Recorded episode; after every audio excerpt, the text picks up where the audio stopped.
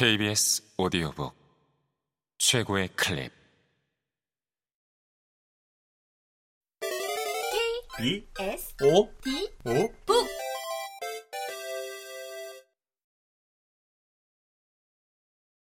스카이라이트. 주제 사람하고 지음. 성우 홍우백 일감 마리아 클라우디아가 계속 서 있었다는 사실을 알아차린 리디아가 소리쳤다. 침대에 좀 앉지 그러니 클라우디아 마리아 클라우디아는 후들거리는 다리를 움직여 리디아의 말에 따랐다. 푸른색 새틴 커버를 입힌 깃털 이불에 한 손을 놓고 자신도 미처 의식하지 못한 사이에 그 부드러운 천을 어루만지기 시작했다. 거의 관능적인 모습이었다. 리디아는 알아차리지 못한 듯 카멜 담뱃갑을 열어 담배 한 개비에 불을 붙였다. 습관적으로 또는 꼭 필요해서 담배를 피우는 사람은 아니었다. 태도, 말, 몸짓으로 이루어진 복잡한 네트워크에 담배도 포함되기 때문에 피우는 편이었다. 이 모든 요소들의 목적은 같았다. 상대에게 깊은 인상을 남기는 것. 이것이 이제는 그녀에게 제2의 천성처럼 굳어져 버렸기 때문에 상대가 누구든지 상관없이 그녀는 항상 깊은 인상을 주려고 했다. 천천히 성냥불을 켜서 담배에 불을 붙이고 몽롱한 표정으로 길게 담배 연기를 내뱉는 것은 모두 그런 게임의 일부였다.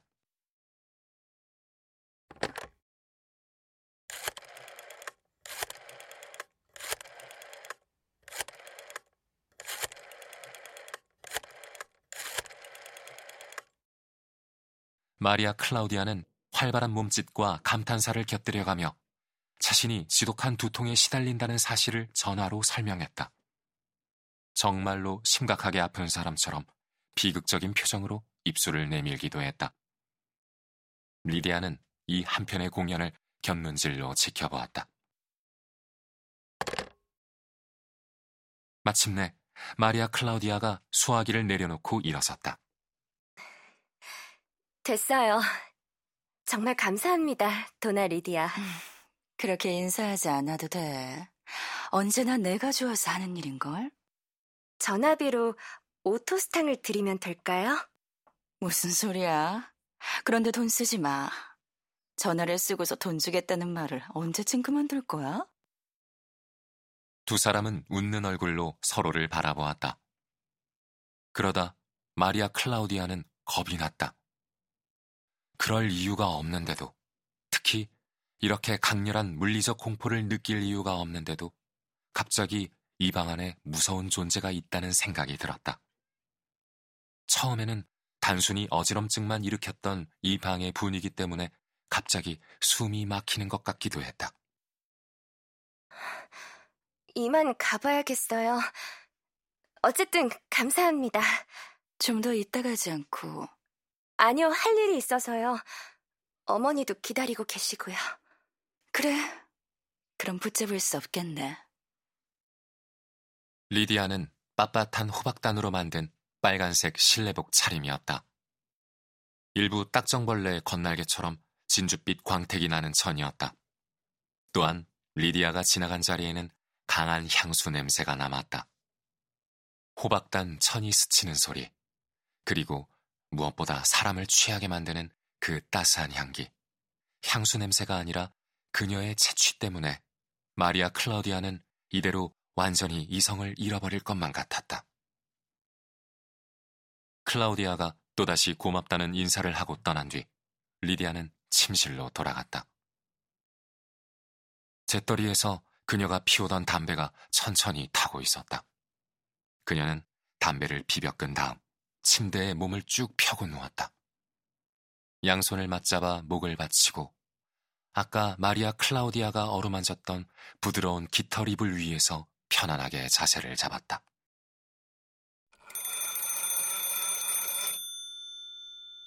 전화벨이 울렸다. 그녀는 나른하게 수화기를 들었다.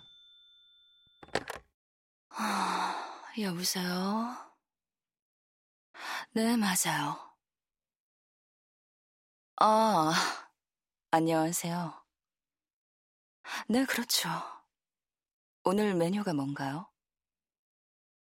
네, 계속하세요. 아니요, 그건 아니에요. 음, 좋아요. 그럼 오늘의 과일은요?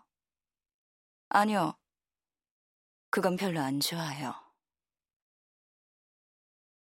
그건 상관없어요. 그냥 내가 좋아하지 않는 거예요. 음, 좋아요. 그래요. 늦지 마세요. 월간 계산서 보내는 것 잊지 마시고요. 들어가세요. 그녀는 수화기를 내려놓고 다시 누웠다. 그리고 보는 사람이 아무도 없다고 확신하는 사람답게 입을 크게 벌리고 편하게 하품을 했다. 그 덕분에 입안 쪽에 치아 하나가 없다는 사실이 드러났다. 리디아는 예쁘지 않았다. 이목구비를 하나하나 뜯어보면 아름답다는 말로도 평범하다는 말로도 분류할 수 없는 외모였다. 지금 화장을 전혀 하지 않았다는 사실도 그녀에게 불리했다. 나이트 크림을 발라서 얼굴이 번들거렸고 눈썹은 끝부분을 뽑아서 정리할 필요가 있었다. 확실히 리디아는 예쁘지 않았다. 또한 이미 32번째 생일이 지났고 33번째 생일이 그리 멀지 않다는 사실도 중요했다. 하지만 그녀에게는 왠지 저항할 수 없는 분위기가 있었다. 어두운 갈색 눈, 어두운 색의 머리카락. 피곤할 때는 얼굴이 거의 남자처럼 딱딱해졌다. 특히 입과 콧구멍 주위가 그랬다.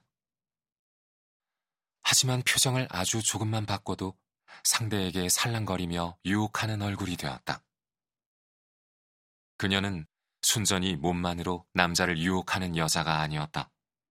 그냥 머리부터 발끝까지 관능을 발산했다. 가늘게 떨리는 목소리를 속에서 끌어내는 솜씨도 능숙했다. 그러면 연인은 미친 듯한 열정에 휩싸여 그 열정을 순전히 자연스럽고 자발적인 것으로 단정짓고는 그 앞에서 무너져 내렸다. 그녀가 만들어낸 파도를 진짜라고 믿고 몸을 던지는 셈이었다. 리디아는 확실히 그런 방법을 잘 알고 있었다. 그것이 그녀의 패였다. 갈대처럼 호리호리하고 가느다란 강철 막대처럼 민감한 그 관능적인 몸이 그녀의 비장의 한 수였다.